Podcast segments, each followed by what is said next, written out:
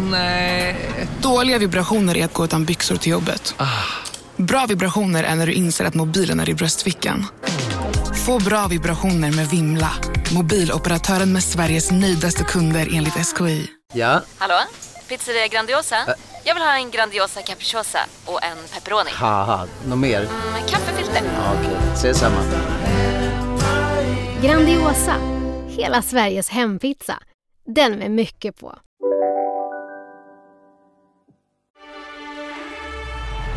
Chelsea have scored fifteen minutes into the new era. One of the old faces has given them the lead against Manchester United. Eidur Guðjohnsen. Good play again in the middle of the field. And there's a splendid ball for Jimmy Floyd Hasselbaink. Oh, against the bar and surely in, yes, by Crespo. Hej och välkommen till den nya fotbollspodden When We Were Kings. Jag heter Håkan Andreasson och har de senaste tjugo åren jobbat på Aftonbladet. Och välkommen Erik Niva. Vad ska den här podden handla om?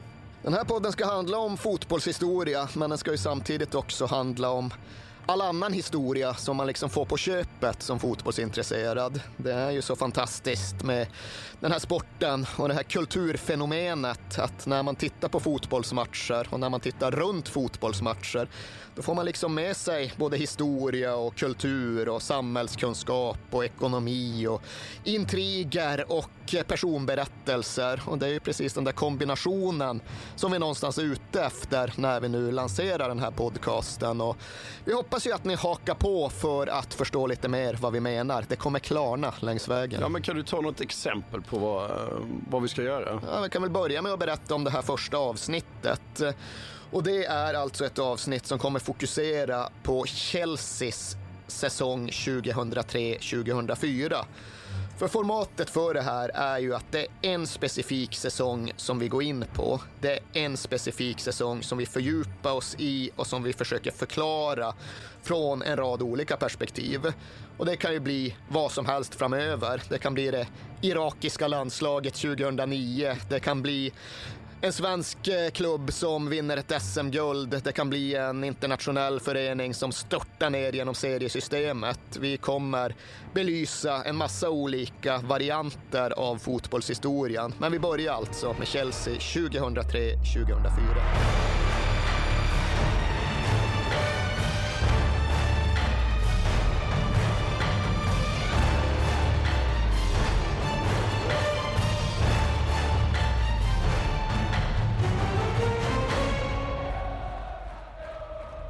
Av alla klubbar i alla tider man kan välja på så valde du Chelsea tjugohundratre. Varför då?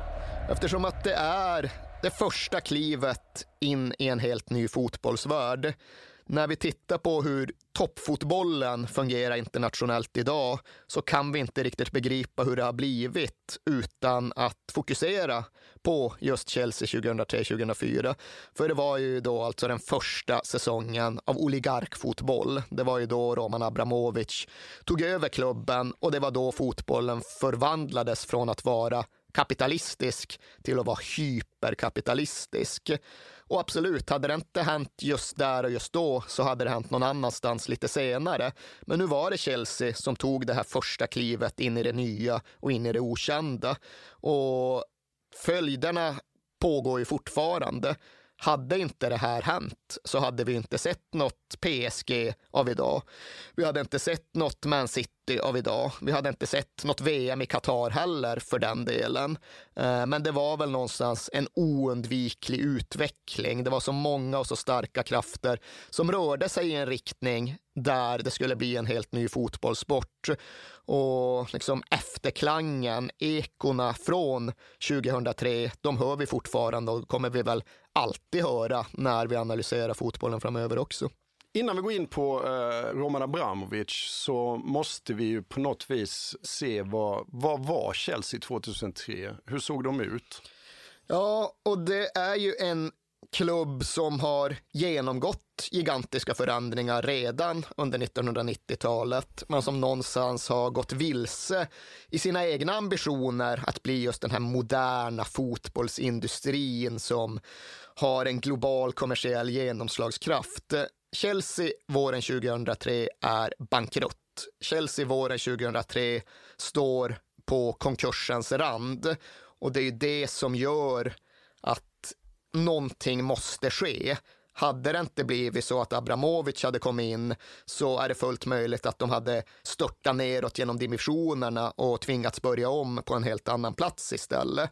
Men det här innebär ju också att väldigt mycket av det som händer under prologveckorna, alltså innan veck- under veckorna som föregår själva köpet, blir smått historiska, för det är ett sånt vägskäl det här. Det är till att börja med en Champions League-match som spelas i slutet av april tjugohundratre som blir historisk på väldigt många olika sätt, för det här är kvartsfinalen mellan Man United och Real Madrid. Det är kvartsfinalen då den gamle Ronaldo gör hattrick och får en stående ovation från Old Trafford, och på så sätt så sätter ju matchen i sig avtryck i fotbollshistorien.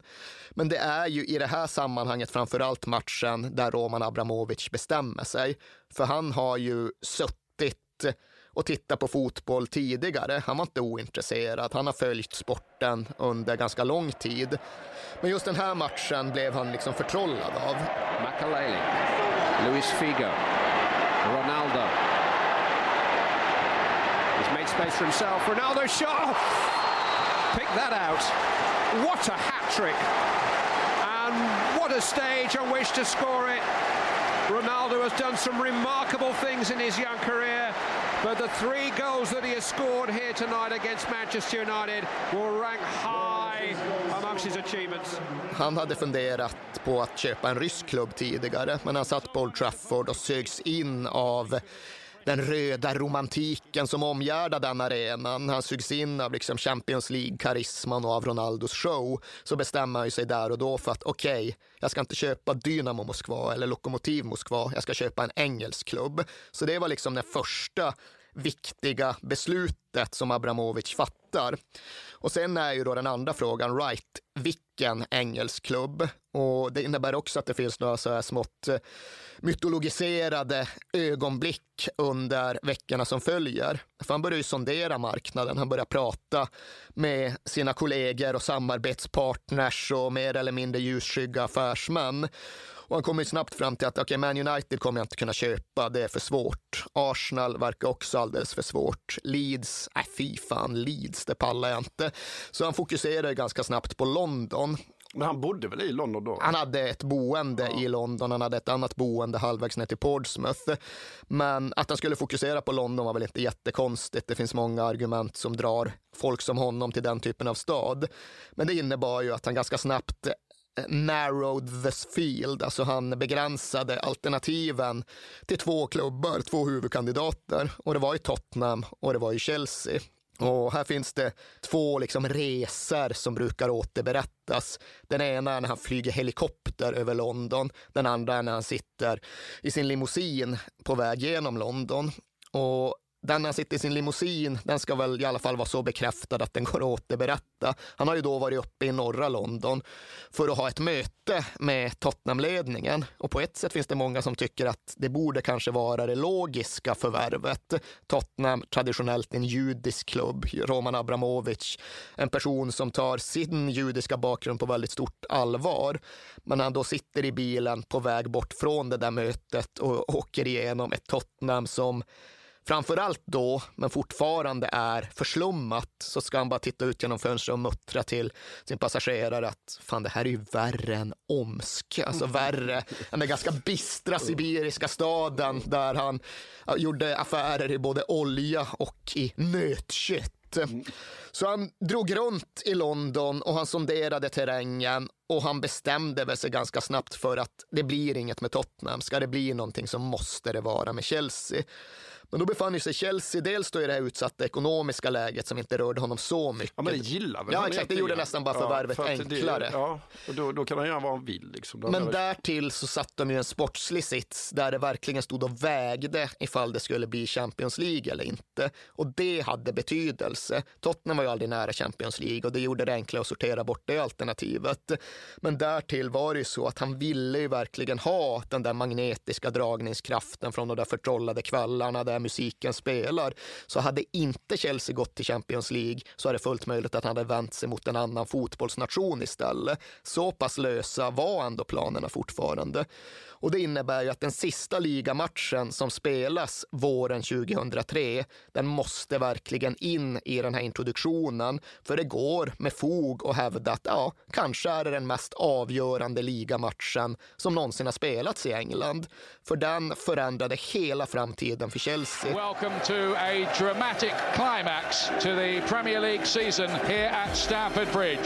Chelsea and Liverpool locked together on sixty-four points. A draw would send Chelsea into the lucrative Champions League. Det hade kunnat innebära att de förlorar, Abramovich tappar intresset, Chelsea tvingas ner i de lägre divisionerna. Det blev ju så att de vann, och det gjorde liksom att Abramovich någonstans bestämde sig. Men det här visste ju Chelsea-folket, och Chelsea var ju som sagt så ekonomiskt illa ute att de hade tagit in någon typ av revisorsfigur från Ernst and Young som vd. Han skulle någonstans sköta om en rekonstruktion av Chelsea. Det var en figur som hette Trevor Birch, och han rattade liksom klubben under de här sista maj, veckorna. tjugohundratre. Nu snackar vi maj och då, tjugohundratre. Då är han redan i förhandlingar med Chelsea alltså? Äh, då är han i sonderingsfasen. Han verkligen liksom ska ta det avgörande beslutet, och det ska först spelas den här ligamatchen som avgör om Chelsea ska spela i Champions League eller inte. Och Trevor Birch, som då har ansvar för vad Chelsea ska ta vägen, han är ju väldigt mycket på det klara med hur mycket den här matchen betyder för framtidsförutsättningarna. Och det gör ju att upptrappningen till den matchen blir ju speciell. Han ser till att laget övernattar på hotell snarare än att bo hemma som de brukar göra kvällen före matchen. Och så tar han ju dit en speciell motivationstalare som någonstans ska understryka lägets allvar. Och det här kommer du gilla, för de som inte känner Håkan vet inte hur extremt intresserad han är av militärhistoria. Men då tar han alltså dit en snubbe som heter Chuck Krulak som motivationstalare. Det är han som ska prata till spelartruppen kvällen före den mest avgörande matchen som Chelsea någonsin har spelat. Och han är då en gammal kommendant för den amerikanska marinkåren. Han var med i Vietnamkriget och han var med i Operation Ökenstorm. Och han håller då en lång jävla utläggning om heder och tapp och hur hans förband minns han tagen någon jävla kulle och kommer upp till high ground under tung beskjutning av Vietkong. Jag fattar inte varför inte sådana motivationstal förekommer oftare. Ja, det ska ju tydligen ha landat. Graham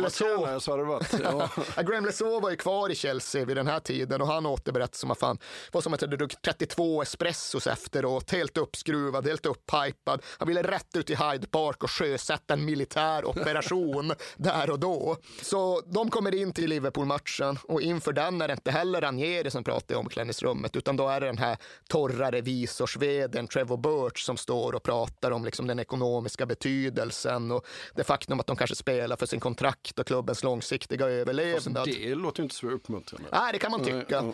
Men på ett eller annat sätt lyckas i alla fall Chelsea hantera det där. De hamnar ju underläge. Om jag minns rätt så är det Sami Hyypiö som är mål för Liverpool. Sami Hyypiö has come forward. He bends it in, and he got there. Sami Hyypiö gives Liverpool the first advantage. De kvitterar snabbt och sen gör Jesper Grönkjär ett klassiskt, klassiskt mål som ofta beskrivs just som det viktigaste målet som Chelsea hade gjort, i alla fall vid den tiden i sin historia. För det krattade manegen, det sköt Chelsea till Champions League och det övertygade Roman Abramovich. Grönkjär, who's been peripheral so far, but not now! Oh, what about that? Jesper Grönkjär, two one Chelsea. It's all academic, and everybody in the ground knows it. Real Madrid, Juventus, Inter Milan, here Chelsea come. They are back in the Champions League.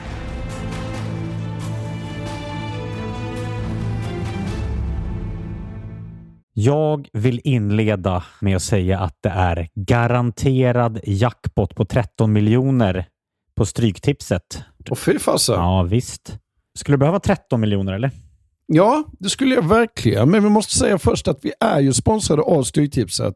Ett spel från Svenska Spel, Sport och Casino för dig över arton år. Yes, och stödlinjen punkt se finns där för dig om du har problem med ditt spelande. Nej, men tretton miljoner ja. Jackpot på Stryktipset, det är ju inte fel.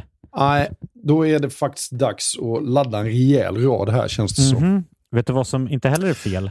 Nej. Födelsedagsfirandet och alla härliga mm. historier vi får in. Exakt, mm. för vi är ju mitt inne i Stryktipsets nittio-årsfirande som vi firar med att läsa upp fantastiska historier från våra lyssnare yes. som skickar in dem till kings at perfectdaymedia dot se. Precis, bomba på nu. Det är åtta månader kvar på det här firandet så att eh, vi kör nu. Mycket Stryktipshistorier vill vi ha mm. och i dagens har vi fått från Peter som skriver så här: Hej på er och tack för en helt otrolig podcast. Den har räddat mina veckor i snart fyra år. Tack så mycket Peter. Min historia är ganska färsk, men den om när det vände på stopptid gav kanske inte de största pengarna, men känslan i mig består. Jag spelar ofta för lite mindre pengar på stryket, följer fotbollen men långt ifrån en nörd. Och allt såg väldigt bra ut senast, förutom på min etta på Manchester United mot Brentford. Mm-hmm. Var ändå väldigt... var ändå väldigt nöjd med hur resten satt. Men på stopptid satte min nya favoritspelare Scott McTominay två mål och vändningen fullbordades. sextiofyra rader blev tolv tusen kronor. Tack för en bra podd. Det är otroligt. Ja. Tack för en bra historia Peter. Ja, och som man älskar Scott McTominay. Gör man inte det? Ja, det gör man faktiskt. Han liksom kommer in i straffområdet jävligt bra faktiskt. Mm. Vi säger stort tack till våra vänner på Stryktipset. Tack.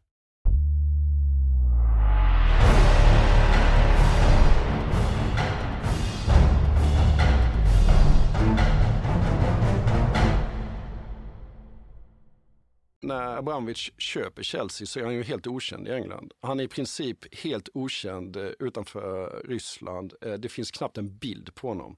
Och han gör en B B C-intervju efteråt och då, då säger han ungefär att ah, men jag var uttråkad, jag ville ha en utmaning. Det är ungefär skälet till, han, till att han köper Chelsea. Men det ligger ju en bakomliggande orsak till också. Ja, här finns det ju mycket att prata om och mycket att gå igenom. Och här får folk ha tålamod med oss ifall vi pratar väldigt länge om ryska oligarker och hur de blev som de blev och varför de gjorde som de gjorde och vad det kom att betyda. Men det är ju någonstans hela bakgrunden till inte bara en fotbollsvärld som förändras utan en omvärld som förändras. Så det här är ju helt centralt i förståelsen av allt. Ska egentligen. Vi ta Roman från början eller? Ja, det tycker jag. Det tycker ja. jag någonstans att vi börjar. Och jag säger konsekvent Roman Abramovich ja, ja. för att hans namn, ja. hans namn tydligen ska uttalas så på ryska. Mm. Och det kan jag väl, det kan jag väl bjuda honom ja. på, att visa honom den respekten. Men han är ju då en snubbe som tar över Chelsea i ett läge där han är världens rikaste man under fyrtio. För han är ung när han tar över Chelsea. Han är ju bara trettiosex eller något i den stilen. Hans förmögenhet var i det läget större än bruttonationalprodukten i ungefär hälften av världens länder. Så eh, hans rikedom går ju liksom inte att jämföra med någonting som tidigare hade funnits inom fotbollsvärlden. Det hade funnits rika ägare förut. Det hade funnits eh, mäktiga män inom fotbollen förut. Men det här är en helt ny nivå. Och hans livsresa är ju hisnande. Den är extraordinär. Den är både moraliskt och juridiskt tveksam och komplicerad. Men Abramovich blev ju föräldralös innan han ens hade fyllt tre. För hans mamma dog när hon försökte abortera Romans oplanerade lilla syskon. Fick någon blodförgiftning och gick bort som konsekvens av det. Hans pappa dog i någon arbetsplatsolycka. Han hamnade under någon kran när han var två och ett halvt. Så det innebar ju att han inte växte upp med sina biologiska föräldrar. Han växte upp med sin, var det farbror eller faster? Någondera fallet, uppe i en karg gammal gulagstad som heter Ukhta, högt upp i norra Ryssland. Och där är det ju ingen picknick, det säger någonstans sig självt. Men det var ju även där han började göra business. För han hade ju även ett boende hos sin mormor i Moskva där han egentligen eh, växte upp, där han hade sina tonår, där han blev vuxen. Men han behöll hela tiden sina kopplingar till den här oljestaden Ukhta. Och det var ju så han först började tjäna pengar. Han tog med sig grejer från Moskva till Ukhta. Han startade upp någon märklig fabrik där han gjorde typ gummianker och dock sålde han sin lägenhet också. Han var väl sån här gatuförsäljare. Alltså. Ja, han hade ja. något stånd där på marknaden ja. i Moskva. Mm. Men det var ändå centralt att han hade en bakgrund i och en förståelse för den här oljestaden. För det var ju där pengarna började snurra. Sen behövde han ju ändå någonstans komma upp sig mer än så. Han behövde skaffa sig en ekonomisk plattform. För när vi väl kommer in på nittonhundranittiotalet så är ju de flesta med lite historisk kunskap klara över att det som händer då när Sovjetunionen blir Ryssland, när Sovjetunionen faller sönder och allt förändras, det är ju den mest dramatiska historiska förändringen som har skett i Europa på den här sidan av andra världskriget. Och Ryssland privatiseras på ett helt och fullständigt hisnande sätt. De säljer ut alla den ryska statens omåttliga naturtillgångar till vrakpriser. Det är ju väldigt förenklat uttryckt det som sker. Då handlade det ju om att liksom positionera sig och finnas så långt fram i kön att man kunde profitera på det där. Och exakt hur Abramovich lyckades med det, det är ju fortfarande höljt i dunkel. Han är ju anklagad för att ha kort och gott snott en hel gigantisk järnvägstransport med diesel eller vad fan det var, och på så sätt skaffade han sig en ekonomisk buffert för att vara med i det här privatiseringsracet. Men det var ju där han gick från att vara lite småförmögen småhandlare till att bli riktigt rik. Sen var det något ännu viktigare som skedde när han gick från att vara riktigt rik till att bli en oligark, till att bli en maktspelare med muskler i nittonhundranittiotalets Ryssland. Och det var väl egentligen när han träffade den här ja, ledande oligarken, han som var liksom nummer ett vad gäller att eh, göra pengar på privatiseringen av Sovjetunionen, en affärsman som hette Boris Berezovsky. Berezovsky, not exactly a popular figure back home in Russia either, is he? No, he's not. In fact, he's a wanted man. Han kom ju under hans beskydd. Han fick honom som mentor, han fick honom som samarbetspartner. Och det gav ju Abramovich plattformen för att verkligen, verkligen kliva uppåt i den ryska hierarkin. Det Jeltsin gjorde var ju att han släppte alla priserna fria rakt av, rätt upp och ner den andra januari nittonhundranittiotvå. Det funkar ju inte speciellt bra för att inflationen blev väldigt hög. Och sen i augusti det året, det var då han genomförde den här stora liksom privatiseringsgrejen att en tredjedel av alla statliga företag ska ägas av staten, en tredjedel ska liksom säljas till, till människor och en tredjedel ska alla arbetare fördela på. Att man ska få en voucher som alla arbetare fick, men det var väl vissa problem med det, va? Ja, men det där manipulerar de ju bort på nolltid, oligarkerna, för de såg ju till att försätta arbetarna i en situation där de inte såg något värde alls av sina vouchers, för de ville ju ha rubel, de ville ju ha pengar, de ville, kanske de ville ha mat på bordet framför allt, och det var inte självklart när Sovjetunionen störtade sönder. Så konsekvensen blev ju rätt och slätt att affärsmän som Berezovsky, som Abramovich såg till att köpa upp de där voucherna för väldigt lite pengar och i praktiken då kunde skaffa sig kontroll över aktiemajoritet i de här tidigare statliga bolagen. Berezovsky och Abramovich gjorde ju framförallt det att de skaffade sig kontroll över ett oljebolag som heter Sibneft. Uh, they're both oligarchs. They're both associated by uh, with ordinary Russians uh, by ordinary Russians with, you know, the the theft uh, what many people see as the theft of state property in the early nineteen nineties and the sale of that property for their own financial gain. Och visst, de var ju tvungna att trolla fram rätt mycket pengar för det. Det var nästan en miljard kronor de behövde kunna lägga upp för att skaffa sig den kontrollen. Men det var ju fortfarande så att Sibnefts faktiska värde sägs ha varit ungefär sjuttiofem gånger så stort. Ja. Så de lyckades skaffa sig ett bolag värt sjuttiofem miljarder kronor för knappt en miljard kronor. Och har man ett bolag värt sjuttiofem miljarder kronor, då har man helt plötsligt makt, status, manöverutrymme. Och det ska ju sägas att de var ju inga oskickliga affärsmän, de här herrarna, utan de förvaltade ju det på ett otroligt bra sätt. De använde den plattformen för att skaffa sig kontroll över fler bolag. De gick in i aluminiumsektorn, de gick in i slakterinäringen, de gick in mest överallt, de gick in i mediebranschen därtill. Och det var ju det som blev nästa steg i slutet av nittiotalet, att okej, okay, nu hade de skaffat sig tillgångar, de hade skaffat sig makt. Nu började de också skaffa sig en image, en position i det offentliga som inte gjorde dem väldigt utsatta, väldigt sårbara, väldigt öppna för hot från såväl den underjordiska gangstervärlden som det politiska etablissemanget.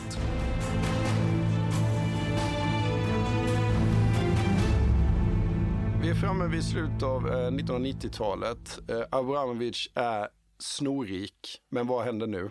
Ja, nu händer ju det att han just börjar skaffa sig en typ av offentlig profil, för det går inte att vara snorrik i dåtidens Ryssland utan att positionera sig. Precis som du var inne på tidigare så fanns det ju inte ens ett fotografi av honom fram till och med det absoluta slutet av nittonhundranittiotalet. Men i den här vändan så började han skaffa sig P R-folk. Han kommer i kontakt med folk i andra delar av världen. Bland annat kommer den här figuren som heter Eugene Tenenbaum in i bilden. En rysk-kanadensisk bankman från London som än idag tillhör Chelseas absoluta toppskikt. Men det är ju de här människorna som börjar förklara för honom att det räcker inte med att bara göra affärer. Det räcker inte med att bara ha pengar. Det innebär snarare att du är mer utsatt, mer sårbar. Du måste göra andra grejer också. Och det här fattar någonstans Abramovich. Han ger till exempel en av sina ytterst fåtaliga intervjuer till franska Le Monde där han pratar på ett sätt som låter som att det är direkt hämtat från de här P R-strategerna. Han ger till exempel det här exemplet. Att, va, vet ni vad som är skillnaden mellan en råtta och en hamster? Vad skulle du svara på det? Ja, nej, det vet jag. Ja, råttan äter vad som helst. Kanske. Det finns ingen skillnad, det är bara P R. Och det var ju exakt det som Abramovich någonstans tog till sig. Och det här var ju också i ett läge då hela den ryska politiska miljön förändrades totalt. För Jeltsin försvinner någonstans ner i sin vodkaflaska. Vladimir Putin kommer in istället. Och det innebär ju att oligarkernas situation blir en totalt annan. Abramovichs gamla mentor då, Berezovsky, han har ju någonstans politiska ambitioner. Han är någonstans oppositionell. Han tycker att Ryssland ska blicka mot väst och mot framtiden.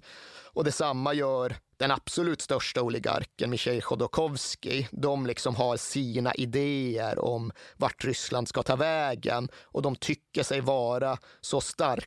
De tycker sig ha en så pass bra position att de tror att det ska kunna gå att driva gentemot Vladimir Putin. Som inte så många har extremt bra koll på vad de kan förvänta sig av. Men det går ju naturligtvis inte. Det kan vara det osmartaste de ja, har tänkt i sina liv. Realpolitiskt ja. sett så är det det dummaste en oligark i dåtidens Ryssland överhuvudtaget kan göra. Och det är ju här Abramovich utmärker sig. Det är här han visar att han förstår värdet av allianser, av att känna av strömningar, av att vända kappan efter vinden ifall man ska vara sån. Man ska välja sina allierade, man ska göra de förändringar som gynnar en långsiktigt och man ska inte ta strider som man inte kan vinna. Det absolut tydligaste exemplet på det här, det kommer ju några år innan han köper Chelsea. Och det är ju det här med att han plötsligt blir guvernör för den helt hejdlöst avlägsna Chukotka-provinsen högst upp i nordöstra Ryssland. Och det ligger ju så långt bort så att det går ju fan inte att hitta på en karta överhuvudtaget. Det är ju det området av Ryssland som gränsar till U S A, till Alaska, över Beringsund. Eskimoerna, som är de som mest bor där, de hade ju liksom visumfritt så de kunde bara ta sin kajak över till U S A och jaga lite säl i Alaska och sen dra tillbaka till Ryssland igen. Chukotka can often seem like an unforgiving place to live. In winter there is less than four hours of daylight. The Kremlin-connected billionaire Roman Abramovich became governor of Chukotka in two thousand one. Over his seven years in charge, the globe-trotting oligarch rarely spent time there.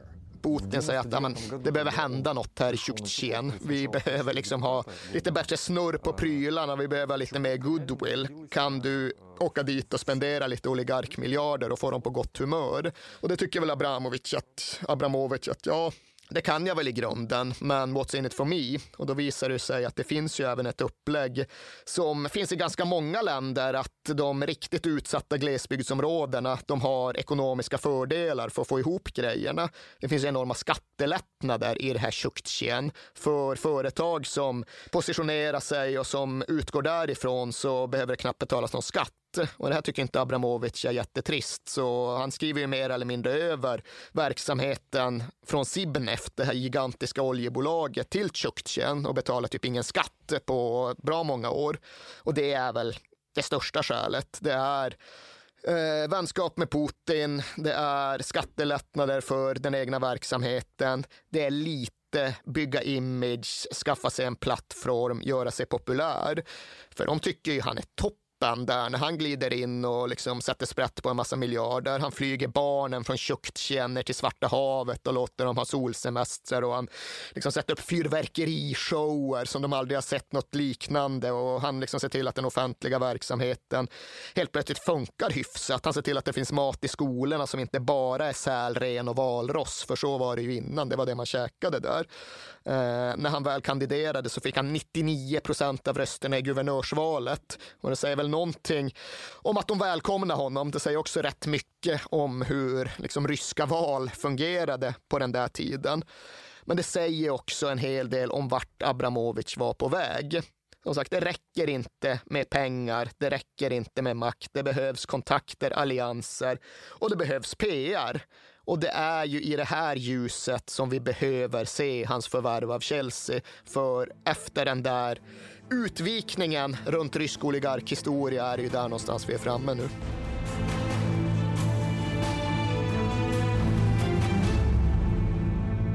Och då är vi i London, juli tjugohundratre. Ja, jag tror ju ändå att när man liksom ska analysera anledningarna till att Abramovich köpte Chelsea, så ska, gör man nog klokast i att se det som huvudsakligen en försäkring, ett skydd, en, ett synliggörande av honom.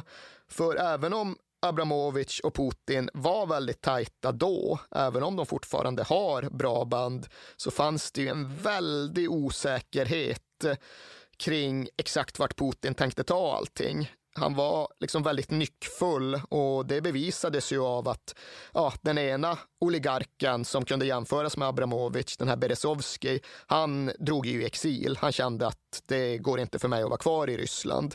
Chodorkovsky, den allra rikaste, han var ju på väg att hamna i fängelse. Det är ju bara några månader innan Putin spärrar in honom och låter honom försmäkta i tio år i ett ryskt fängelse. I det värsta fängelset som finns i östra Sibirien. Ja, i alla också, fall ja. delvis. Ja. Han blev flyttad sen. Men de bedömare som jag har ägnat väldigt stor del av de senaste femton åren åt att lyssna på, de gör ju någonstans en slutsatsen att Abram- Abramovich tar ju Chelsea för att är man ägare av en av Englands, en av världens största fotbollsklubbar, då är man nästintill immun. Det går inte för Putin att spärra in Chelseas ägare. Det går inte för konkurrerande ryska gangsters att lönnmörda Chelseas ägare. Det går inte för Storbritannien att förskjuta, att kicka iväg Chelseas ägare. Det går att göra alla de där sakerna med en oligark som bara har ett svåruttalat namn. Och det tror jag verkligen är den viktigaste och den mest relevanta förklaringen till varför Roman Abramovich köper Chelsea. Sen finns det absolut inslag av att han tycker det är kul också. Han är ju fotbollsbiten. Han har följt V M-turneringar under nittiotalet. Finns ju någon skröna om när han satt där i sitt avlägsna Chukotka och insåg att helvete, satellit-tvn säckar ihop, för så är det här ibland. Då satt han bara så på privatplanet, flyger nio tidszoner bort till Moskva för att kunna se matchen lite senare. And again, left exposed, and it is now five one, and Solenko has written himself into World Cup history. Så han är ju engagerad och han är ju intresserad, men det är inte det som gör att han tar över klubben. Det är realpolitiska skäl och det är realpolitiska avvägningar. Vi, ska, vi måste säga också lite nördgrej, att det där planet han sätter sig i en Boeing sju sextiosju som han har köpt för tre miljarder. Och som man döpt till Bandit. Okay. Ja. Är det så? Ja. Men grejen är ju att, okej, okay, då är vi i början på juli tjugohundratre. Han har köpt Chelsea för en massa pengar av Ken Bates. Han har, har jag räknat ut, femtioåtta dagar på sig innan transferfönstret stänger. Ingen vet vem man är. Det, det sägs liksom att ja, men han, han kan nog vara bra och ta Chelsea vidare. Vad händer? Och det händer är ju att Chelseas italienska manager vid det här laget, Claudio Ranieri, han är ju på väg i sin bil upp genom Europa för att återvända till London för att ta tag i försäsongsträningen. Och han har hunnit nästan till Strasbourg då telefonen ringer. Och då är det ju den här interim-vdn Trevor Birch som meddelar Claudio Ranieri att okej, okay, ny giv, nya förutsättningar. Vi har en ny ägare, en ryss som heter Roman Abramovich. Och Ranieri rycker mest bara på axlarna och ställer den enda självklara frågan. Right, vad betyder det här för oss? Trevor Birch försäkrar ju om att ja, det är en bra sak för han är rik på ett helt nytt sätt. Vi har aldrig sett något liknande tidigare. Vi är helt plötsligt en maktfaktor på den internationella scenen. Vi kan hävda oss mot alla andra klubbar i hela världen. Och Ranieri tar in det här, noterar det och sen kommer han med en väldigt förnuftiga invändning att ja, det låter ju bra för Chelsea.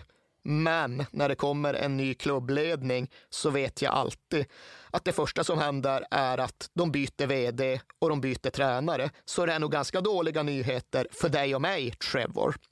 Och där står liksom Chelseas sportsliga ledning när försäsongsträningen ska dra igång igen i början av juli. Claudio Ranieri åker tillbaka till London med en misstanke om att det blir nog inte han som tar Chelsea in i framtiden.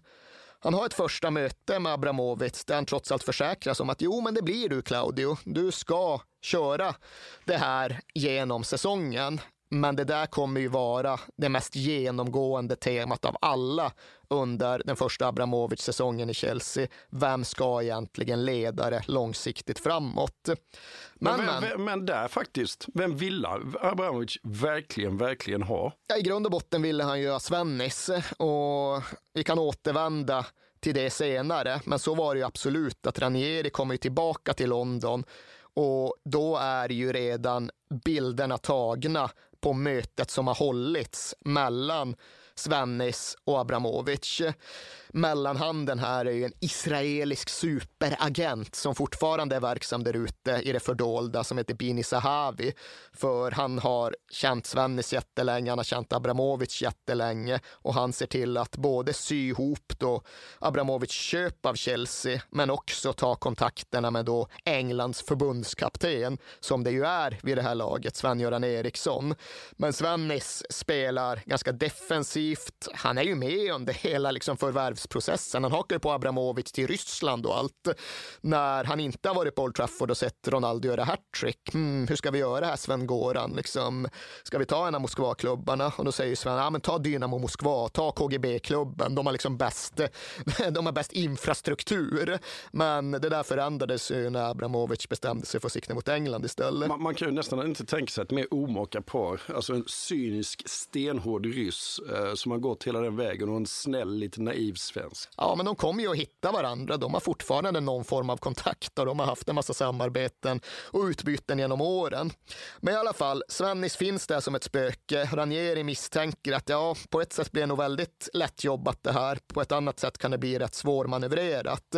Men Chelsea gasar ju då in i sommaren med helt andra muskler. Fram till det att köpet går igenom så hade de ju hållit på och försökt förstå hur de skulle kunna behålla truppen och insett att inte ens det går. Gianfranco Zola, Chelseas mest populära spelare genom tiderna, blir ju erbjuden ett nytt kontrakt med en fyrtiofem procent i lönesänkning och han liksom rycker på sina italienska axlar och konstaterar att äh, ska jag hem till mitt Cagliari någon gång så är det nog bäst för alla parter att jag drar nu. William Gallas är på väg bort, Jimmy Floyd Hasselbaink är på väg bort, de har liksom inget utrymme för att värva överhuvudtaget. Och sen då pang, boom, påskrivna papper, pengar på banken, nu kör vi istället. Och då skruvas ju alltid igång med en sju jävla fart liksom. Det är ner till Italien och har möte med Morata Totti om Christian Vieri. Det är bud på Patrik Kluivert, tror Ranieri, men han är inte riktigt säker för det är så jävla mycket som snurrar runt. Har vi budat på Kluivert eller inte? Det visar väl sig. Och det går en vecka och sen kommer då Glenn Johnson in, den då unga artonåriga ytterbacken från West Ham som blir den allra första värvningen under Abramovich-eran. Sen ska de dra till Malaysia på försäsong. De checkar in på Heathrow. Ken Bates är fortfarande med som någon ordförandefigur, men mest bara en liksom symbolisk post. Ja. Han står där med sitt skägg och upptäcker att Liverpool ska också ut på försäsongsturné. De står också incheck när han går över dit och börjar tjoa. Hej, vem ska spela för Chelsea? Vi dubblar alla löner. Steven Gerrard, Michael Owen, kan ni komma till Chelsea? Ja, de går på planen, flyger till Malaysia. När de väl landar i Malaysia, då har Wayne Bridge och Damien Duff också skrivit på. De har gjort det under flygresan. Och det är väl ändå lite indikativt för att okej, okay, nu har de alla möjligheter i världen. De kan mer eller mindre peka på exakt vilka de vill ha. Men när nu Ranieri skulle leda laget in i säsongen så var han rätt noga med att vi måste ändå ha kvar en stomme, en brittisk stomme. Och han utgick ju från det som helt korrekt var det gamla lagets kärna, och det var ju unga killar. Det var John Terry i mittförsvaret som var tjugotvå, det var Frank Lampard på innermittfältet som var tjugofyra tjugofem, och det var Eiður Guðjohnsen faktiskt längst fram som var i samma ålder som Lampard. Det var liksom ryggraden i det gamla Chelsea, och Ranieri ville bygga på det med unga brittiska spelare som någonstans kunde vara omklädningsrummets kärna framöver. Men hur mycket hade Ranieri att säga till om i, i de här köpen, och hur mycket liksom var, var, var det en sportchef eller en styrelse som bestämde, och hur mycket, hur mycket la Abramovich sig? Det som sägs från framförallt Ranieri, men som egentligen aldrig har motsagts av någon annan, han insåg att okej, okay, vi har inte budat på Kluivert, vad gäller här egentligen? Så då var det han som ska ha lagt en önskelista till Ja, Roman i praktiken, men även hans nya underhuggare, och sagt att ja, men de här vill jag ha, lös gärna dem. Och sen fick han ju i praktiken såklart allt han pekar på. Men det var ju så att de gick ju inte totalt bortom alla rimlighetens ramar. De bjöd ju inte en, en och en halv miljard för Wayne Bridge, utan de köpte ju för precis så mycket pengar att säljande klubb inte skulle kunna säga nej. Och det Ranieri preciserade var ju att han ville ha en trupp där det fanns första val på alla positioner i dubbla led. Han ville ha liksom två elvar där alla spelare egentligen skulle vara tillräckligt bra för att vinna Premier League, för att vinna Champions League. Och han ville då också ha en ganska ung, ganska utvecklingsbar brittisk kärna i omklädningsrummet. Det var liksom hans vision. Och det som händer är ju att de köper på ett sätt som aldrig tidigare har skådats. Det ska vi betona. Det här var ju den största transferdriven någonsin i fotbollsvärlden. När det nu, när röken la sig efter de här, vad sa du, femtioåtta dagarna? Kan du, kan du räkna upp namnen? Det är lite tjatigt, men det är ändå väldigt ja, intressant. Ja, men det kan jag absolut göra. Jag kan väl dra igen. Han köpte ju då elva spelare, alltså ett helt nytt lag, för sammanlagt en och en halv miljard kronor. Och det låter inte så mycket med femton års distans. Nu för tiden kostar ju en Cristiano Ronaldo minst lika mycket. Men på den tiden var det helt otroligt. De värvar för en och en halv miljard. Hela resten av fotbolls-Europa värvar det också för ungefär en och en halv miljard. Så Chelsea varvade ungefär lika mycket som alla andra europeiska klubbar tillsammans den här sommaren. Och det de sen går in i säsongen med, det kan vi just dra igenom för att liksom kratta de sportsliga förutsättningarna. Han var nöjd med sin gamla första målvakt Carlo Codicini. Han hade dessutom fått in ett par halvfigurer till andra målvakt innan Abramovich pengarna hade kommit. Det var Jürgen Macho från Sunderland, sorgligt bortglömd. Det var Marco Ambrosio och italienaren. Och sen blev Macho skadad, så Ranieri kände sig nödgad att ta in den rutinerade Neil Sullivan från Tottenham också. Så det var målvaktsbesättningen. Det blev fyra målvakter där Codicini var uttalad detta. Och sen då backlinjen. Högerback fanns sen tidigare Mario Melchiot, eh, holländaren, välvuxen, atletisk. Och så kom då Glenn Johnson som det stora brittiska framtidsnamnet. Bara arton år gammal, men uppenbar utvecklingspotential. Mittförsvaret rörde de egentligen inte, för där fanns så många alternativ som behövdes. John Terry var ju redan på väg att ta klubben och göra en till sin. Där fanns dessutom William Gallas som var väldigt, väldigt bra. Marcel Desailly, den gamla liksom, franska världsmästarkaptenen. Och så den unga på den tiden unga tysken Robert Huth. Till vänster fanns nigerianen Celestin Babayaro sen förut, men där lyfter och Ranieri slash Abramovich in Wayne Bridge från Southampton, lite på samma premisser som Glenn Johnson. Och sen då över på mittfältet. Nu gör vi det lite enkelt för oss att ställa upp truppen som någon form av fyra fyra två, och Ranieri mixtrar en hel del med det där. Men i alla fall, högerytter då, Jesper Grönkjär kvar sedan tidigare. Där tog de även in kamerunaren, kameruanen Jeremy, som hade varit i Premier League och Middlesbrough men som tillhörde Real Madrid. Mångsidig, erfaren, etablerad. Frank Lampard fanns såklart som självklar centralfigur, men där drog ju Chelsea in Juan Sebastián Verón från Man United. Hade inte lyckats nå vidare där, men Ranieri som italienare visste ju vad han hade gjort i Serie A. En mittfältare av världssnitt. En jättegrej såklart. Jättedyr, också, ja. Jättedyr ja. Givetvis. De lyckas ju även ta in, och det är kanske nästan det mest spektakulära nyförvärvet av alla, trots att det var en ospektakulär spelare, Claude Makélélé från Real Madrid. Nästan det sista de gjorde.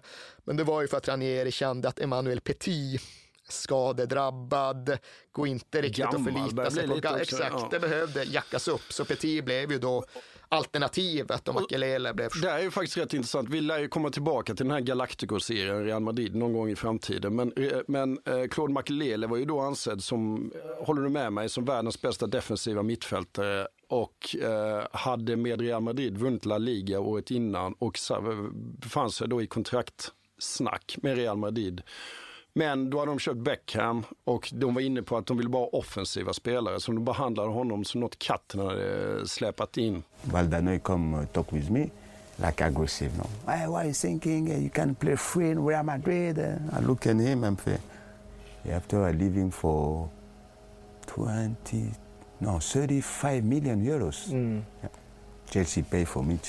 Ja, nej, det är ju helt skruvat. Valdano är ju ändå en eh, kompetent fotbollsman, men eh, alla som såg på Real Madrid på den tiden insåg att Makélélé var det som gjorde att hela laget kunde hålla ihop, trots han att det var så offensivt viktigt. Ja, det var det sista de ja. gjorde, mm. så det blir lite kronologiskt skevt här när mm. vi går igenom truppen, men det må vara detsamma. Mm. Om vi tittar ut på ja, det som formellt sett anses vara vänsterkanten, men som rätt ofta blev någon form av firoll i en diamant också, så var alternativen den nya, den eh, väldigt eh, förtroendeinvesterade Damien Duff. Claudio Ranieri älskade verkligen Damien Jag Duff. Jag tycker han var skit på också. Claudio Ranieris mamma älskade tydligen mm. Damien Duff. Det var hennes favoritspelare från Blackburn. Dyrt, men väl investerat. De tar även Joe Cole från West Ham. Och det är ju smärtsamt såklart från West Ham, för det var inte nog med att de tog Glenn Johnson, det var inte nog med att de hade tagit Frank Lampard och i förlängningen faktiskt även John Terry från East End. Nu tar de Joe Cole också. De var han var rätt plock... billig, ruggigt bra spelare tycker jag. Ja, och en oerhörd ja. potential ja. såg man framförallt i honom på den här tiden. Den här ja. var liksom, vi ska bara slipa till det sista genom en slutprodukt, sen när han, håller han världsklass.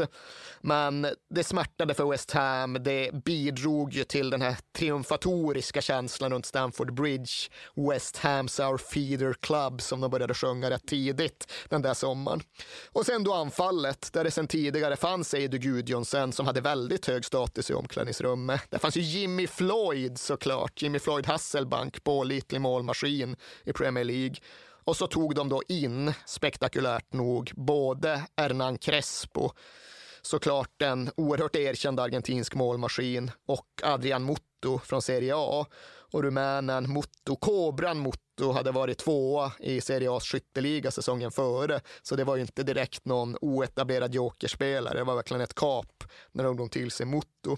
Så det är truppen, det är transferfönstret, det är sommaren som positionerar Chelsea inför säsongen. Jag bara tillägga att Frank Lampard har sagt i efterhand att han, John Terry och Eidur Guðjohnsen tittar på varandra i omklädningsrummet mitt i allt detta och tittar på varandra och sa att kommer vi platsa i det här laget? Ja, det där var ju återkommande och det kan vi ta med oss in i säsongen, att det är klart som tusan att det fanns en potentiell konflikt, ett potentiellt problem i att å ena sidan ha ett lag som faktiskt har spelat ihop till en Champions League-plats föregående säsong och å ena sidan värva in ett helt nytt lag av etablerade internationella storspelare.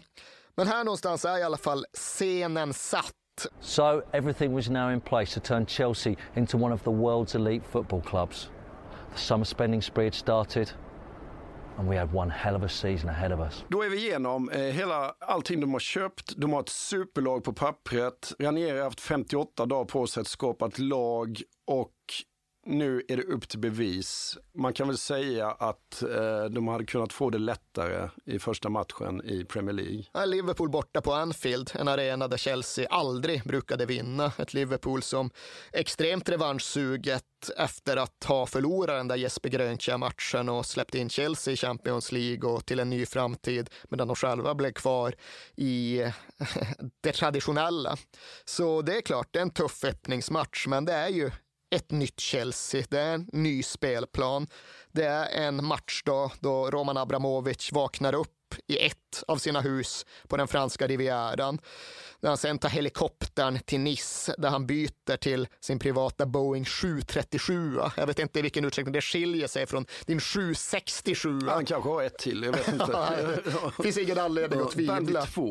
Men han tar i alla fall den till Liverpool samtidigt som hans fru och hans barn flygs upp i Harrods-ägaren Fayeds helikopter från London. Och han kommer ju då från Liverpools flygplats till Anfield i en flotta av liksom så här limousiner med svartade fönster. Han har av någon anledning Islands president som gäst och han eh, går in på ett Anfield där borta sektionen står och skanderar "We're fucking loaded", alltså vi är täta som fan, mot då ett Liverpool som brukar eh, stereotypiseras som ett av Englands mest nedgångna eh, områden, en av Englands mest nedgångna städer. Och det går ju bra för Chelsea. Verón gör ett noll för dem i slutet av första, liksom sveper in på en sån andra vågslöpning. Right. It's Verón!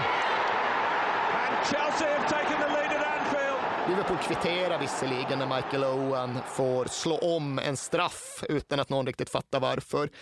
Men Chelsea avgör matchen sent, om det åttiosjunde till åttioåttonde minuten. Lampard slår en av sina patenterade djupledsbollar. Jimmy Floyd löper sig inte loss, men han löper sig tillräckligt fri för att få iväg ett skott. Och denna skottläge så hans höger dödlig. Så Chelsea vinner den svåra premiären. De får en kanonstart på säsongen i stort. De vinner väl om det är sju av sina åtta första eller något i den stilen. Det är kosackdans över hela West End under den här första tiden. Åtta första matcherna så är det sex vinster och två oavgjorda. Ja, det är, alltså, ja, det är serieledning. Ja, det är ju egentligen sinnessjukt bra gjort med ett lag som inte har spelat ihop. Nej, och det är ju en smekmånad, men det är ju samtidigt inte okomplicerat. Det här med att de skulle behöva jämka ihop det gamla laget med det nya laget skulle ju alltid vara ett problem, och det visar ju sig, det tydliggörs i samband med den första riktiga Champions League-matchen, grupppremiären av Champions League nere i Prag där de ska möta Sparta Prag. För då kommer ju de gamla omklädningsrumsledarna, de som har fört Chelsea till Champions League, till mötesrummet, och Claudio Ranieri inf- informerar om att ah, John Terry, du sitter på bänken. Ah, Frank Lampard, bänken för dig. Och förresten Eiður Guðjohnsen, bänken för dig också. Och det är på ett sätt inte helt obegripligt, för dels så skulle ju Ranieri hela tiden rotera väldigt mycket. Han skulle vila även de mest bärande spelarna, och här hade han någon idé om att ja, men det här är ett nytt sammanhang i Champions League, så är det så oerhört mycket värt med internationell erfarenhet. Men han hade ju överhuvudtaget inte sålt in den här laguttagen, han hade inte förklarat den för de petade spelarna. Och när han istället tar ut ett lag där sju av de elva nyförvärven dominerar startelvan, så skaffar han sig problem som han hade kunnat undvika. Vad, vad innebär det då? Det innebär ju att alla de här tre som leder omklädningsrummet blir svinförbannade. Frank Lampard stormar ut ur det där mötesrummet, rätt upp på rummet, ringer hem till sin tjej och säger att ah, nu kanske jag lämnar Chelsea. Sen går han över till Eidur Gudjonsens rum och John Terry kommer dit också, och de sitter där och gnäller och de sitter där och är förbannade och de önskar sig en helt annan situation. I wish the fucking revolution had never happened, säger Frank Lampard enligt sin egen självbiografi. Och Eidur Guðjohnsen sitter och håller med. I would happily take the old days. At least we got a game back then. Det är inte tre dussin spelare heller. Nej, men det var ju som de som var gnälliga, utan det, det, de det var de viktigaste spelarna. Det var de som hade, det var de som också var bryggan mellan det som hade varit och det som skulle komma. Så det var de absolut sämsta spelarna att göra förbannade. Och när de sen sitter på bänken på kvällen så beskriver Lampard det som att det var som helvetet på jorden. Och det här kan man ju återge med viss precision just eftersom att det är Lampard själv som har berättat om det i sin bok. Och han är ju öppen med att han satt där på bänken och Chelsea spelade rätt dåligt, stod noll noll länge. Och han var inte missnöjd med att det såg gnissligt ut liksom. Och det var ju sammanfattningen av det som alltid skulle komma att bli ett problem. Det går inte bara att slänga in elva världsspelare i ett omklädningsrum som ändå funkade bra och tro att det inte skulle bli slitningar. Dessutom var det ju så att de hade fortfarande en skitgammal, skitdålig träningsanläggning, Harlington ute vid Heathrow, flygplatsen, och där hade de inte liksom ett fungerande omklädningsrum, utan alla fick dela upp sig och byta om i små mindre omklädningsrum, typ små baracker. Så de hade fem olika sådana, och där blev det såklart att ja, i ett omklädningsrum där satt Lampard och Terry och Guðjohnsen och gnällde om att det var minsann bättre förr. I ett annat satt den italienska klicken, i ett annat satt den franskspråkiga, i ett tredje satt liksom holländarna och surinameserna. Och det är ju inte så där jävla bra. Jag ska behöva få in den här översten igen. Ja, exakt. Snacka Vietcong. Ja, ja. Så det var ju det som Ranieri verkligen behövde få ihop. Och det var väl någonstans det som kanske kostade dem jämnheten. För när det väl börjar bli regnigt och blåsigt och lerigt och motvind i december, januari, då tappar ju Chelsea. Då har de inte alls kvar jämnheten i prestation och resultat. Och då börjar de förlora matcher och tappa lite i framförallt Premier League-toppen.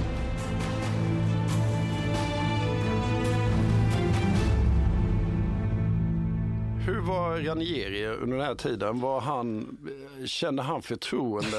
Eller var, nej, det gjorde han såklart inte. Men var, var, var han känslor? Nej, men det var verkligen den allra mest genomgående, genomgående intrigen runt hela den här säsongen. Det var ju att Ranieri, som han själv uttryckte, det var dead man walking. Alltså han väntade bara på att någon skulle trycka på avtryckaren och arkebusera honom. Eller i alla fall förklara att någon annan skulle ta jobbet. Och det var ju länge Svennis. Vi var inne på det tidigare att eh, det var bevisligen så att Svennis kände Abramovich. Att Svennis träffade Abramovich. Att det fanns ett ömsesidigt intresse. Och Ranieri har liksom själv berättat om det där att när Chelsea mötte Liverpool i januari i liksom returmatchen under Premier League-säsongen, då var Svennis där och hälsade på Ranieri på kontoret inför avspark. De höll på att diskutera något om hur de skulle införa ett vinteruppehåll i Premier League eller någonting. Och när han sen går ut från kontoret så tar Svennis fel väg. Han går mot omklädningsrummet. Och det där gjorde ju Ranieri givetvis en stor poäng av Sven, not yet, not yet the dressing room. Mm. Och då fick Svennis lite skamset liksom, tulta därifrån och le ett outgrundligt leende. Och det som är viktigt att få med här, det är ju att Chelsea, att Abramovich, Abramovich Chelsea inte bara värvade spelare. De värvade ju även administratörer och klubbledare. De värvade ju Peter Kenyon som hade varit vd när Man United verkligen lyckades globalisera sitt varumärke. Han bara fyrdubblade hans lön och sa kom ner hit och gör samma sak för oss. Och då kommer Kenyon, och det som tydligen sker är ju att det inte är så att Abramovich egentligen har sådär jättestarka åsikter om Ranieri. Han tycker väl att ja, Ranieri gör det väl helt okej. Okay. Men Kenyon kommer dit, pratar med Ranieri som gör lite, lite kryptisk och lite svävande ibland när han pratar, och Kenyon tar beslut. Nej, men det här är inte Sir Alex Ferguson. Jag är van vid Sir Alex Ferguson. Så ser min typ av ledare ut. Ranieri ska bort.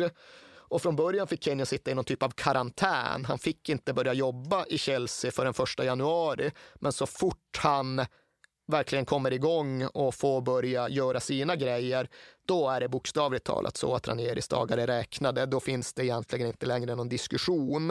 Och det blev ju snabbt tydligt för Claudio Ranieri att det är den här Kenyon som verkligen ställer till det för mig. För han och Abramovich hade en alltjämt ganska god relation. Abramovich var ju vid det här laget, han var ju på alla matcher. Han kom alltid ner i omklädningsrummet. När det liksom var ligakupplottning så satt han och var uppjagad med papper och penna och liksom kryssade för olika alternativ. Och det var någon gång då de hade varit uppe i Manchester och mött Man City och det skulle vara några dagars ledigt efter matchen och Ranieri skulle hem till Rom eh, och behövde skynda sig för att ta sig från Manchester till London för att flyga vidare, insåg att fan, det här blir tajt liksom, men då är Roman i omklädningsrummet. Ej Roman, skämtar Ranieri, kan du inte ge mig lift till London så att jag hinner med mitt plan till, till Rom? Och Roman bara, nej det blir svårt, alltså jag ska till Moskva med mitt plan, så ja men vänta förresten, följ, åk med mig i bilen till flygplatsen så ska jag ringa några samtal. Gör det, Roman ringer lite folk, snackar med någon pilot, snackar med någon flygledare. Ja men okej, jag ger dig lift. Jag ger dig lift till Rom. Så flyger Abramovich först ner med sitt plan till Rom, lämnar Ranieri och sen drar han till Moskva. Så de hade liksom en helt okej relation. Ranieri har liksom inget kritiskt att säga om honom ens i efterhand. Ranieri var nöjd med Abramovich. Han var dock inte nöjd med Peter Kenyon. Och det som händer är ju att när vi är framme i mars och säsongen verkligen börjar få nå sitt avgörande skede, då blir det tydligt både på plan och utanför plan vart allt är på väg. För efter att Chelsea mötte Arsenal, som är deras absolut tydligaste sportsliga fiende på den här tiden, i den första Champions League-kvarten, dagen efter så kommer det nya bilder på Sven Göran Eriksson, den här gången i Peter Kenyons lägenhet där de har haft ett två timmars möte. Och då liksom blir det liksom för självklart, då blir det en grej på läktarna också, att i alla matcher som följer därpå så är det sången om We Don't Want Eriksson, Claudio Ranieris Blue and White Army. Så han har ju uppbackningen från läktarna, men han inser i samband med de här mötena med Arsenal att Kenyon vill ha bort mig. I had the contract in front of me. The day after it was out in all the newspapers and all the news in England, and I was at that time Uh, the manager of England, so I had to say no, I can't do it. Så där stryker liksom Svennis sig själv i skarven mars-april, och Peter Kenyon står kvar med en situation där han bestämt sig att Ranieri ska bort, men första valet finns inte längre kvar. Och i det läget går Chelsea in för att spela den största matchen, i alla fall sen Jesper Grönkjær gjorde mål på Liverpool, sportsligt kanske ännu mycket större, och det är ju den avgörande Champions League-kvartsfinalreturen mot Arsenal på Highbury. Det är inte bara det att de har förlorat tre gånger om under den här säsongen, de har inte vunnit på sjutton matcher mot Arsenal, de har inte vunnit på, jag tror det är åtta år tillbaks till nio år tillbaks till nittonhundranittiofem. Så det finns ju absolut en risk att det här ska bli ett verkligt komplex för dem, och det är ju givetvis ingenting som går i linje med Chelseas nya ambitioner. De kan inte vara självklart underlägsna en huvudstadskonkurrent. Så när det väl är dags för det här dubbelmötet att avgöras, så är det ju så oerhört symbolladdat och så oerhört viktigt för båda klubbarna. Arsenal som sagt, de är ju på väg att erövra allt. De är på väg att ta över hela fotbollsvärlden. Men Chelsea vill göra precis samma sak. Första matchen ett ett. Guðjohnsen fann slå in en boll i öppet mål efter att Lehmann har gjort något konstigt, men Pires nickar in kvitteringen av någon anledning. Pires nickar minsann aldrig in några bollar. Men när det då är dags för den här andra, då pratar ju de som har berättat om det om att ah, det här är liksom en laddning, en elektricitet på en helt ny nivå. Lampard har i efterhand ju skrivit och berättat om att han aldrig sett Ranieri som han var inför och under och efter den matchen. Han ser elektrisk ut. Ja, ja. Det är liksom, det är en, det är en sårad stridslysten, oh. Claudio Ranieri. Han pratar med en ny nivå av passion, som Lampard uttrycker inför matchen. Och han fångar dem. Lampard säger att ah, när vi går in på arenan så är vi gladiatorer beredda att kämpa till döden. Och bra är de också. Och bra är de också. Oh. Visserligen tar Arsenal-ledningen. Eh, Reyes av någon anledning ser ut som en riktig, ett riktigt rovdjur i straffområdet. Eh, finns ju sorgligt nog inte med oss längre, men han gör ledningsmålet. Men Chelsea är uppskruvade, de är tunga, de är starka, och Arsenal var ju också ett väldigt fysiskt lag på den här tiden. Vieira, Sol Campbell, Kolo Touré, Loren, alltså de är tunga, men Chelsea lyckas på något sätt liksom mala ner dem. Makélélé drar iväg ett svinhårt skott från trettio meter. Aldrig sett honom skjuta så hårt. Lehmann tappar den, Lampard gör det Lampard gör. Chelsea have the goal they craved. ett ett förlängningsläge. Men sen hände ju det precis i slutet av ordinarie matchtid att Eiður Guðjohnsen tunnlar Kolo Touré, frispelar i samma ögonblick ytterbacken Wayne Bridge. Wayne Bridge can win it! He has! It has been coming! And Wayne Bridge has put Chelsea into the semi-finals of the Champions League. And no one can say they don't deserve it. Och Ranieri var ju redan på den tiden en erfaren man, men han säger ju det att ah, det mest extraordinära, det mest elektriska ögonblicket han någonsin haft under det som då var trettio år inom elitfotbollen. Det var första gången någonsin Chelsea hade vunnit en Champions League-kvart. De hade ju aldrig gjort någonting i Europa egentligen. De vann ligan en gång femtiofem, men då förbjöd F A dem från att vara med i det som då var den första Europacupen. Så det här var ju första gången de verkligen nådde långt i den största internationella turneringen. Det var ett läge där de just kunde kasta bort det här Arsenal-komplexet. Det var verkligen tillfället då de själva kände att de hade anlänt. Claudio Ranieri is nearly in tears. And who can blame him? He has masterminded this victory. Chelsea came here as big underdogs. They fell behind as well. So Jose Antonio Reyes' goal right at the end of the first half, got back in it through Frank Lampard, and then right at the death, a goal from Wayne Bridge has sent the travelling fans into ecstasy here.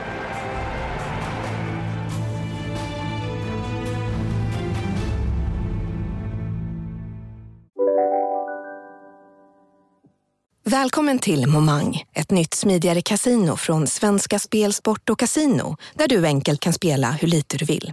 Idag har vi en stjärna från spelet Starburst här, som ska berätta hur smidigt det är. Jaha, så smidigt alltså. Momang, för dig över arton år.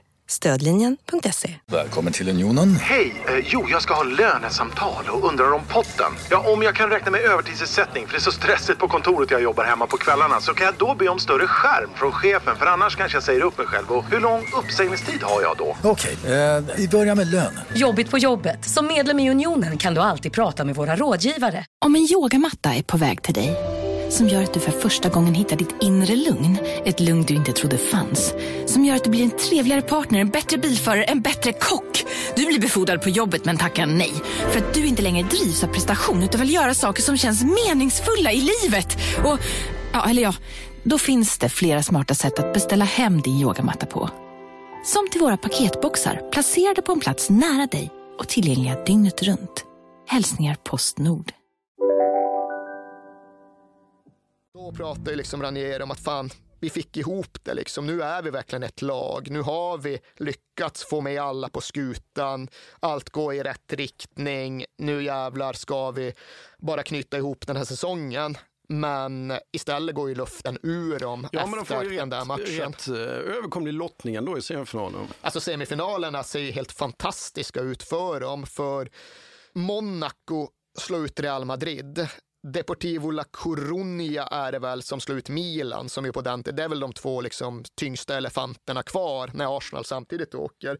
Så semifinalfältet är ju Monaco, Porto, Deportivo La Coruña och Chelsea. Chelsea är ju jättefavoriter och Chelsea skruvar väl omedvetet om fokus från ligan till Champions League. Allt fokus är ju på semifinalen mot Monaco istället, och då kommer ju nästa vägskälsmatch. Det är då Ranieri totalt tappar huvudet. Ja, och det som händer är ju att, att Peter Kenyon vill ha bort honom. Att han vet att han inte kommer få ha kvar jobbet.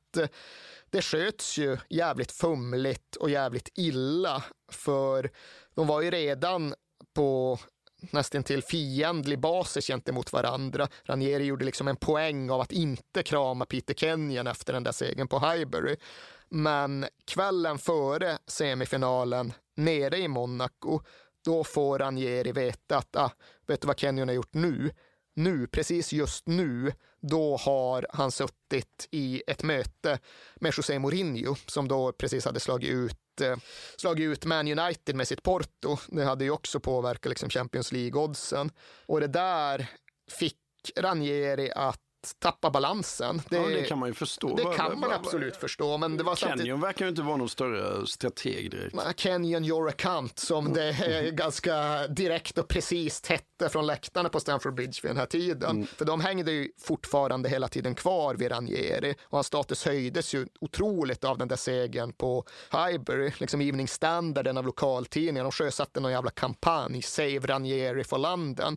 Så han hade liksom allt på sin sida. Ifall han hade slagit ut Monaco, ifall han hade vunnit Champions League, förmodligen hade han ändå inte fått kvar jobbet. Nej. För Kenyon hade bestämt sig, men han hade så oerhört mycket opinion på sin sida inför Champions League-semin.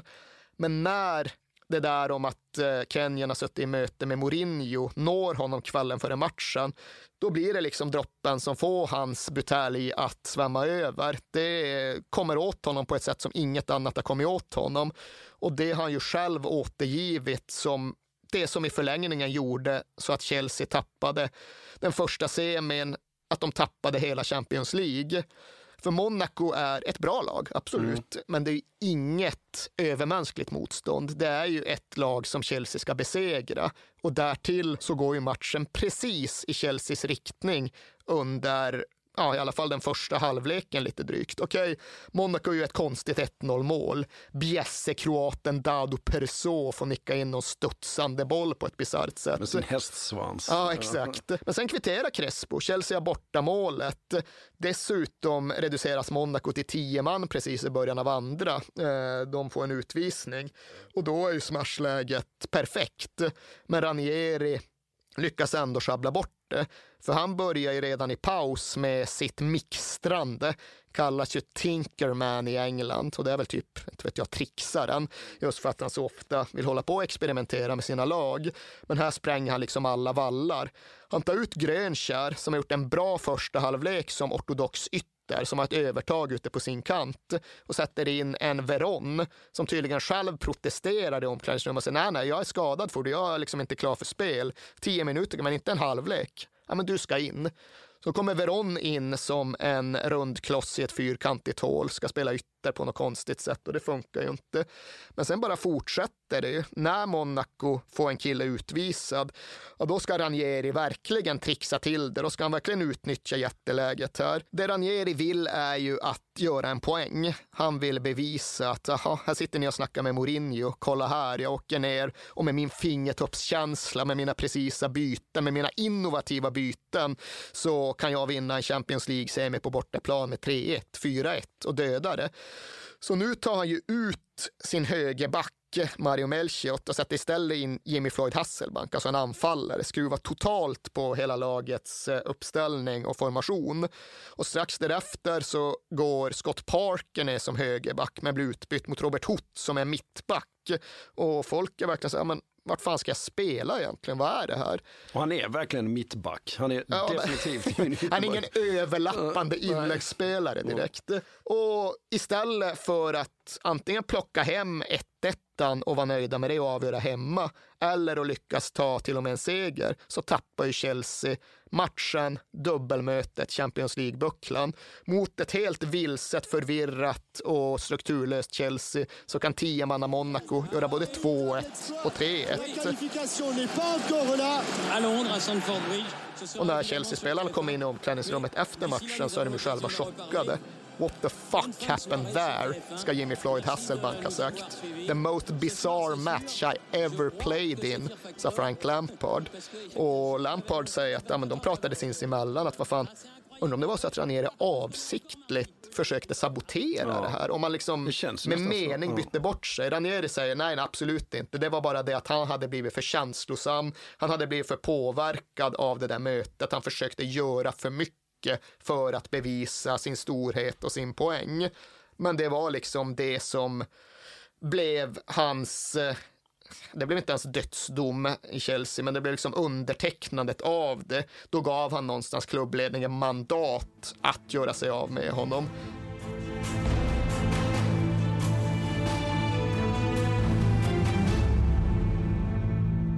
tar nio poäng av tjugoett på de sista sju.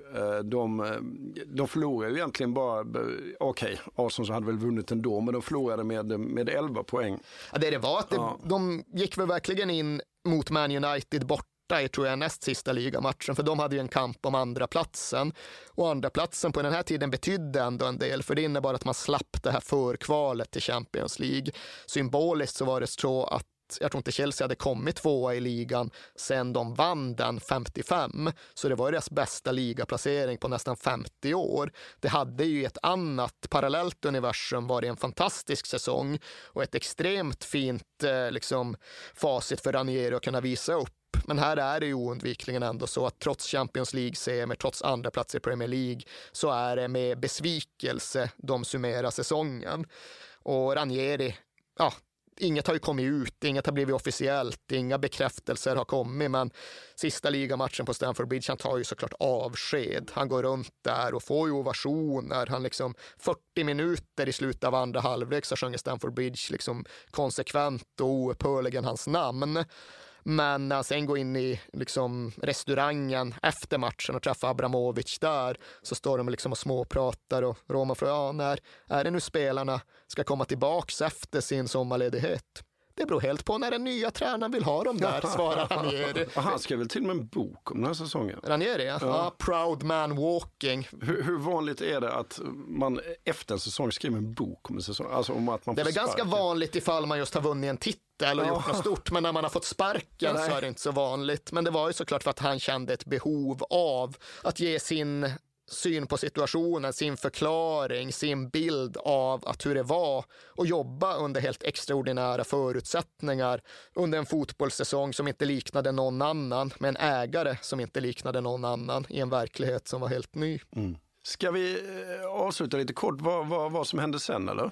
Ja, det ska vi göra utan att eh, gå igenom det i för stor detalj, men det går ju såklart. Det kommer ju fler säsonger vi kan dra. Det kommer avsnitt. fler säsonger, ja. Precis, men klubben Chelsea lyckades ju med allt det Abramovich halvt lovade dem att de skulle göra. Säsongen efter, med José Mourinho som ny tränare, så vinner de i Premier League för första gången sedan nittonhundrafemtiofem. Och det var ju såklart det första delmålet. Men det var ju inte slutdestinationen, för Abramovich hade en fascination, en fixering av och vid Champions League. Det var ju någonstans det som hade fört honom till Chelsea från första början. Så det nåddes ju först tjugotolv. Den där... Då förlorade på straff också mot United. Mot va? United, exakt, ter- i Moskva. Där ter- ja, Terry halkar och slår bollen i stolpen. Ja, det var ju ja. det självklara klimaxet, ja. just hemma i Moskva för Roman. Ja. Men där halkade John Terry i mm. liksom Moskva-regnet efter midnatt lokaltid. Sätter den ändå i stolpen. Det är rätt, rätt bra gjort. Ja. Nej, jag vet inte fan om ja. det är. Men de vinner ju sen tjugotolv istället i München mm. på straffar. Drogba slår in den största, och där tar ju liksom Chelsea ja, sin plats bland Europamästarna, och det är ju inte alla klubbar förunnat. De här viktigaste spelarna, framförallt Lampard och Terry, de blev ju kvar, men det blev ju inte Duff och Bridge och Glenn Johnson som skulle bli den här brittiska ryggraden. Det blev ju snarare att de lyckades identifiera, Mourinho lyckades identifiera ledarfigurer och vinnartyper i andra delar av fotbollsvärlden. Check blev redan klar under det här januarifönstret, säsongen som vi pratade om. Det blev Arjen Robben också, men han var väl med en bonusspelare. Men Check kom in, Ballack kom in, Drogba kom in, alltså tunga ledarfigurer som gjorde just Chelsea till en vinnarklubb. Men Abramovich är kvar, även om han inte alls har samma närvaro, samma engagemang längre. För de har ju vunnit Champions League, det var någonstans det han verkligen, verkligen ville göra. Och han, han förändrar ju inte bara Chelsea och engelsk fotboll, han förändrar ju hela världsfotbollen också. Ja, nej, men det vi ser idag, Champions League av idag, de stora, tunga besluten som fattas och de viktiga aktörerna som har makt, allt det är ju en förlängning av, i någon mån en konsekvens av att Abramovich klev in i Chelsea. Just det här med liksom de oligark eller shejk eller till och med statsstyrda klubbarna, typ P S G och Manchester City. Just det här med att världsfotbollen så tydligt och så uppenbart tilläts bli ett stort geopolitiskt spel. Allting började med Abramovich. Det är inte så att det inte hade hänt utan honom, men det hade hänt någon annanstans, någon annan tid, på ett lite annat sätt. Mm.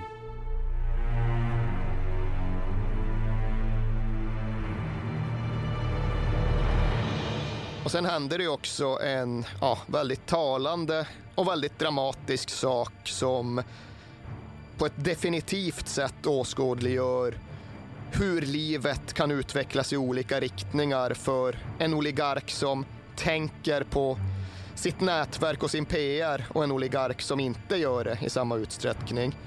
De gamla parhästarna Boris Berezovsky och Roman Abramovich hamnar till slut i en rättstvist som såklart handlar om pengar och som såklart Roman Abramovich vinner. A really epic legal battle. In fact, it's been the biggest private court case that we, we've seen in Britain ever. Um, the legal fees alone are estimated to have uh, cost both parties somewhere in the region of one hundred fifty million dollars, and so it's been a huge boon uh, for the, the legal industry. Det innebär att Boris Berezovsky finner sig själv olycklig, utblottad, instängd i ett läge där han inte har någon aning om vart han ska gå. Och han dör kort därefter, och den absolut mest etablerade teorin är ju att han tar sitt eget liv. Medan Roman Abramovich, som då har spelat sina kort annorlunda, behåller både makten och rikedomen och fotbollsklubben och går en helt annan framtid till mötes. Ja, ni har precis hört det första avsnittet av When We Were Kings. Jag hoppas ni tyckte om det. Nästa vecka återkommer vi igen. Vi kommer inte avslöja vilket lag och vilken årgång det blir, utan det får bli en överraskning. Men ni får gärna mejla in förslag eller åsikter till kings at perfectdaymedia punkt se. Så lovar vi att läsa allting. Ha det så bra till nästa vecka. Hej då! Hej hej!